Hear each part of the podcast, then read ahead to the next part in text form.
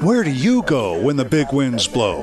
Welcome to hurricane season 2015. From the National Business Aviation Association, this is Flight Plan.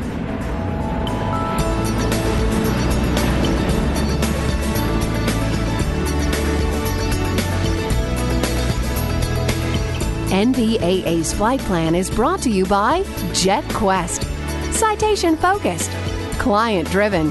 That's jet-quest.com. Jet Quest. I'm Pete Combs with your trusted source for business aviation news. Hurricane season is upon us once again. Now, don't look so surprised. It happens every year between June 1st and November 30th. Or is it that the past couple of years have seen so few tropical storms in the Atlantic and the Gulf that it slipped your mind? Well, it's true. Last year, there were fewer named storms than in any year since 1997, just eight.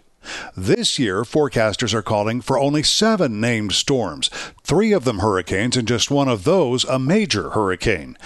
But then consider this. We've already had our first named cyclone of the year. Tropical Storm Ana brushed past the Carolina coast back in early May.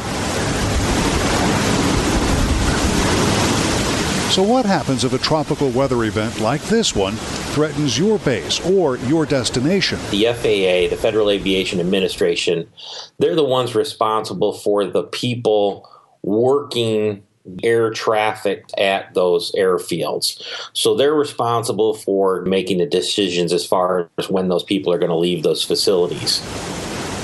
But NBAA Air Traffic Services weather specialist John Kosak says that doesn't necessarily mean the airport will be closed. They go to a status that we call ATC zero, meaning there's nobody there from air traffic control.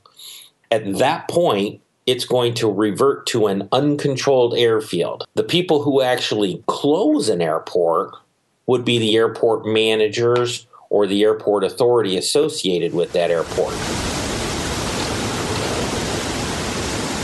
Meanwhile, back at the Air Traffic Control System Command Center just outside Washington, D.C., the FAA will most likely activate its Event Management Center. So, the first thing that we're going to do is the air traffic services folks who are at the command center, right next to the Event Management Center, actually.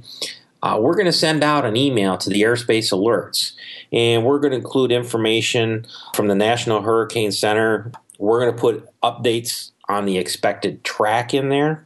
If we have any information on airports that are ATC 0 are expected to go to ATC 0 that we know are NOTAM closed, we're going to put that in there. But twice a day, we'll send out that airspace alert, that hurricane airspace alert. In many cases, a hurricane threatening the U.S. coast will prompt NBAA to create a special page on its website. NBAA Air Traffic Services will also use social media like Twitter, to disseminate storm related information. Now, that's just a few of the things ATS specialists like John do. For more information, check out their page at the website. Go to nbaa.org and search on the term Air Traffic Services. I'll have more business aviation news for you in just a moment, but first, please, this message. What if you could let your members of Congress know about the value of business aviation with a click of the mouse? NBAA's Contact Congress resource lets you do just that with messages you can customize and send to Congress so they know your thoughts on laws affecting business aviation. Don't know who your congressmen are? The tools help you find them as well. Make your voice heard at www.nbaa.org/action. Welcome back to NBAA's Flight Plan. I'm Pete Combs.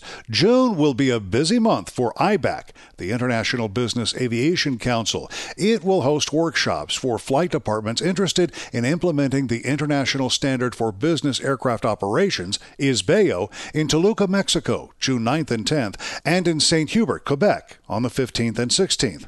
IBAC will also host a workshop on its new International Standard for Business Aircraft Handling, IS-BAH, in St. Hubert's, Quebec, June 15th and 16th. For more information, check the website IBAC, that's I-B-A-C.org. And that's the latest from the National Business Aviation Association. I'm Pete Combs. Thanks for listening to Flight Plan.